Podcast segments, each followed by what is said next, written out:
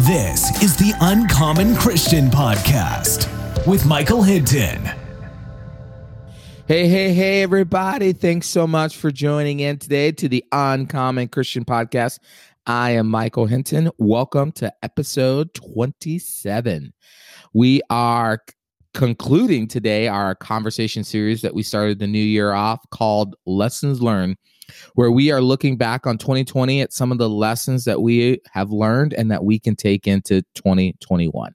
And today, I'm really excited, guys, for you to hear this episode because a good friend of mine, one of the best pastors I know in the entire world, who has become a mentor and a dear friend, uh, joins the episode today. His name is Jon Bell. And Jon Bell Thanks for joining today. Hey, man, it's good to be on here. I'm a huge fan of you and this podcast, and um, thanks for just letting me be on here, man. Yeah, of course, dude. Uh, I was I was trying to think of a more clever entr- entrance to that, but it didn't work out. But uh, what you have to know about Jon Bell is that we met sometime back in. I was trying to figure this out the other day. Uh, I think it was either t- t- 2006 2007 to 2008, I think in that range. When did you start at Owensboro Christian? Yeah, man. Gosh, it feels like a long time ago. So I think it was around 2009. We had a, a mutual friend and That's we were right. by the baptistry, baptistry at our old church stopping ground. And he's like, Hey man, I hear you're the new youth pastor. I'm like, yeah, excited. That's he right. goes, man, I got, I got a guy just for you. That's going to be great with students and can teach. I'm like, send them my way. Let's do this. That's right. Middle school ministry. I started I started by helping you play the drums for worship in small group. And uh, that turned into a man, a long term friendship and uh, love getting to serve with you uh, through ministry and and getting getting to see you get married to your beautiful bride Melissa. That's true, man. Yeah, man. I remember those those days, drums and all the camp and and we quickly found out that you had a gift in teaching and then um, yes when michael says see me get married what he really means is finally get married because this guy was this guy was like man you you have to get married marriage is a gift it's a it's something that you should do you know and i'm like i know man you know but yeah. I, God had the right person for me, and uh, right. and I'm just so blessed to have Melissa. So that's right, that's right. It was all in His timing, all in His time. Well, JB, why don't you kick us off a little bit? Tell us about uh, who you are, what do you do, and why you do it. Yeah, man. Well, um, who I am, man. That's a that's a great question. I'm a first a child of God, man. Like it's just being adopted into God's family. Um, then uh, I am been a pastor for 11 years, and my wife and I, Melissa, we were married in 2016, and we are at a church in Chicagoland called Harvest Bible Chapel, and I serve as the campus pastor here at the Aurora campus. So we've been here just over three and a half years, and we love it here, man. Yeah, that's awesome. JB is the epitome of loyalty and perseverance. Uh, served as the uh, middle school pastor, then high school pastor, and then I think overall student pastor at Owensboro Christian for many years. So many students has such a tremendous legacy that you left in Owensboro. So many kids are impacted. It's crazy now, right? That we're starting to see that first group of kids we started working with in middle school are graduating college. A couple of them are getting into ministry. Mm-hmm. Uh, a couple of them are married or about to get married now. And it just, I think the biggest thing is that it makes me feel so old. no, for sure, man. Like you're right, man. I, I think of the passage in uh, uh, excuse me, for this second or you know, second or third John, where it says, "There's no greater joy than to see your children walking in the mm-hmm. truth." And, mm-hmm. and we were just back in Owensboro to officiate a wedding of two former students, and uh, it's number 47 and 48 student that are now marrying each other. Yeah. So it's just, yeah, 10 years, man, it's flown by, and um, I would say, I, I, you know, it's it was such a blessing to care and to minister to those students. But I think what really impacted them were people like you, Michael, and other small group leaders who consistently showed up and um, sacrificed and steward their time well to see this next generation behold the gospel. So yeah, it was just it was just fun times, man. Like those were good days. So good days, late nights. How many times did we change the youth room around? oh gosh, man. Oh gosh, we kept it uh, fresh. That's for we sure. We kept it fresh. That's so true. And and and the best thing about being able to look back, you know, on that on those times and you know meager budgets and late night conversations, dealing with you know parents trying to help them help their kids grow in Christ, trying to help kids grow in Christ and fight through all the teenage drama and stuff was that you get to look back and you get to see some of the things that you did that you learned from it some of the maybe uh, missteps we made along the way and, and said okay you know we'll be better the next time right? Uh, i think that's the beauty about being able to look back and and you know hindsight right? And so that's why i wanted to do a series to start this year off called lessons learned uh, where we look back on some of the lessons that we learned from 2020 and how they can help us in the 2021. So, uh, but before we jump into that, t- why don't you tell the podcast a little bit about what was 2020 like for you? What was one thing you took away from last year?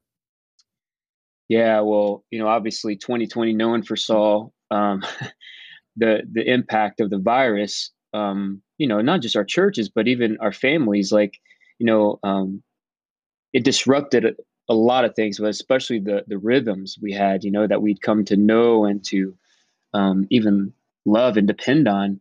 Yeah. And so I would say, man, 2019 was um, was a tough year for our church. Um, and then 2020, we were going into it, and we are like, okay, we feel like we've turned a little bit of a corner, and then the virus happened.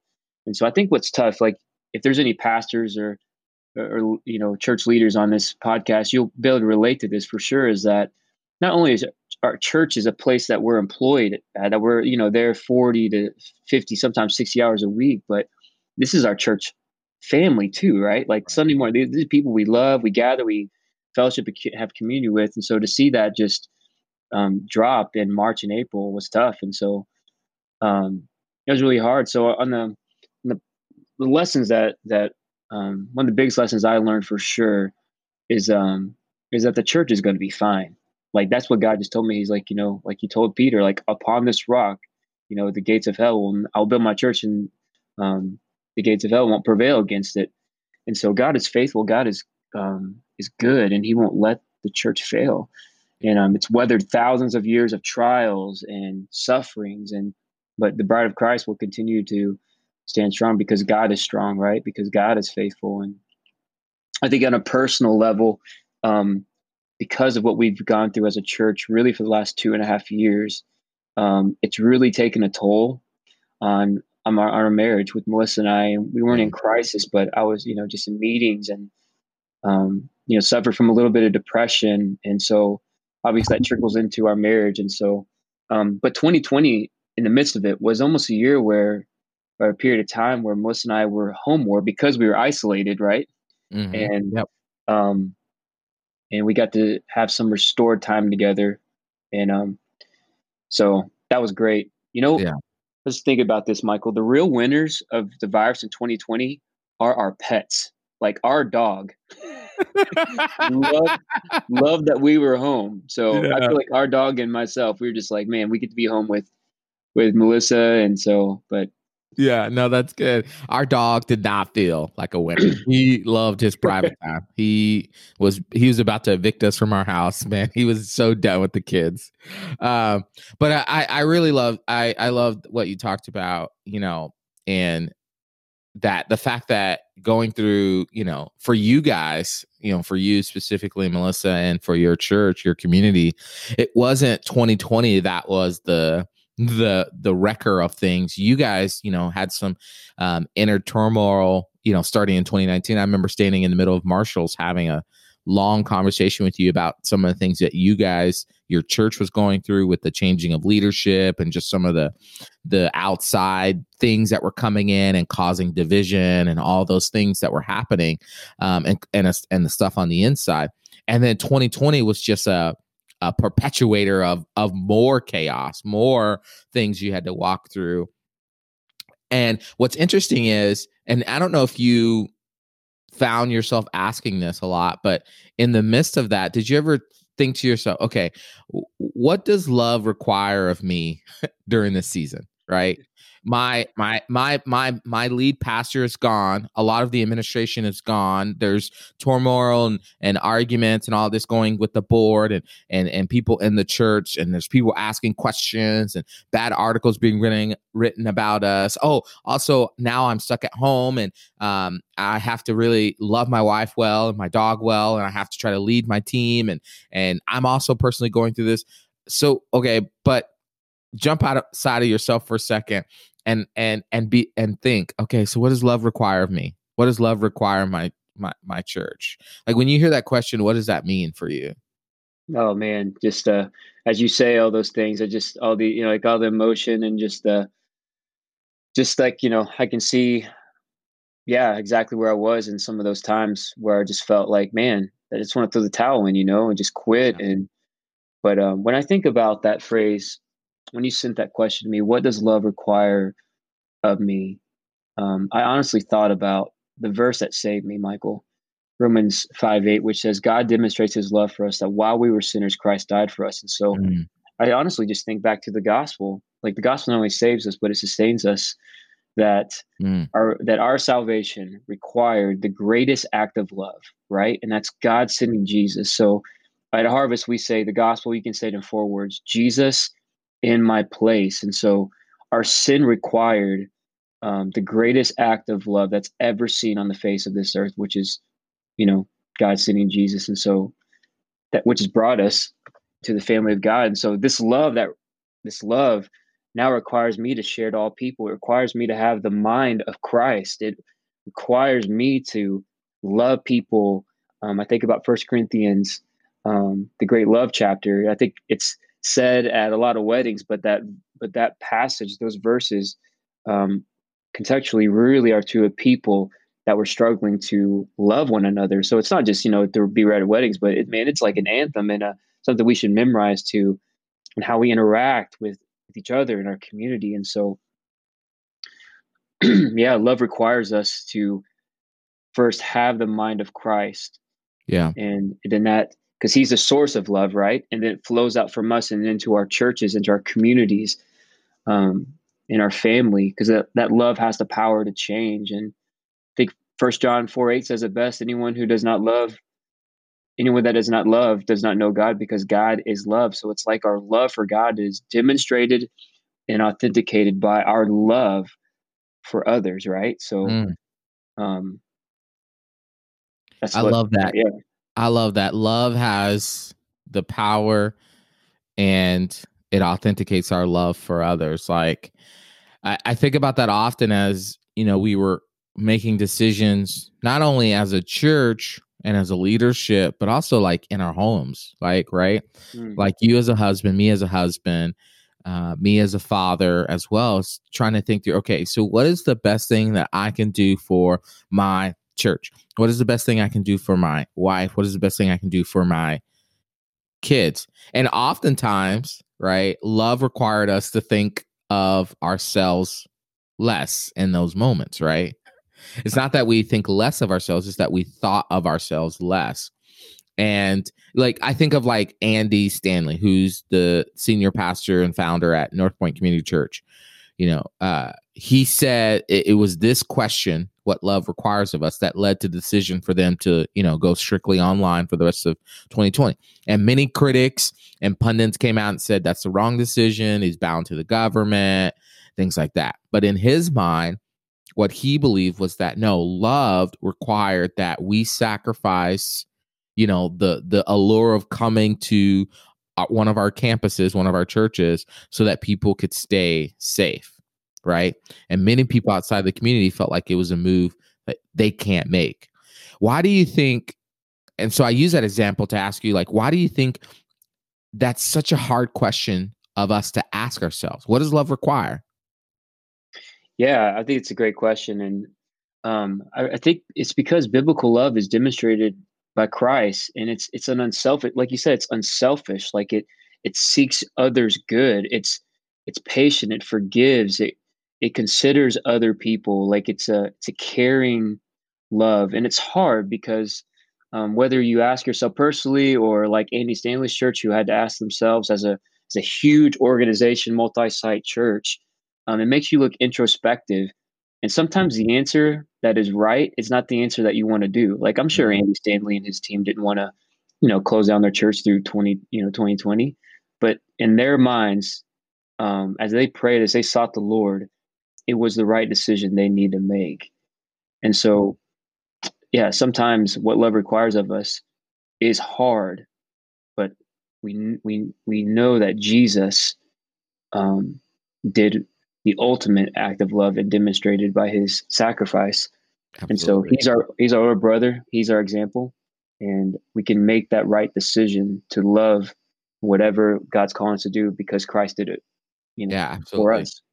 Well, I think it's like JB. I think it's like the the old saying, right? Sometimes the hardest thing is the right thing, and sometimes the right thing is the hardest thing to do. And I believe that question often puts us at the hardest things, right? You know, there are many times in my life where I've said, okay, what does love require of me? Whew, love's going to require me to make this sacrifice for my family that I don't want to because I want to be selfish. I want to make this about me, and this is the easier road, right? Uh, sometimes uh, what love requires me is I have to sit down and have a very poignant and difficult conversation with somebody on my team. And it's not loving if I just let it go. It's not loving if I just be passive aggressive, right? It's loving that I actually have a gracious but honest conversation with them, right?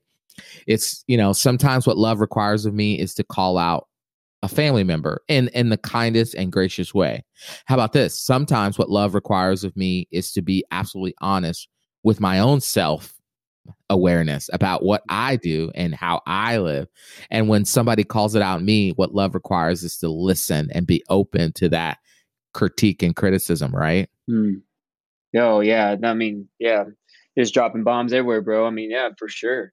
Um, love is not a uh, is does it tolerate you know mm. like what you're saying, like bad behavior or a sinful pattern, but it is loving and gracious and kind to go to someone with, you know, someone you manage or a family member or a friend and say, Hey man, like I'm coming to you because I love you and I want to see you thrive and I want to see you succeed. And what you're doing now is I see it detrimental to, you know, your job or your health or your family. So man, I'm here yeah. for you. I'm committed to you.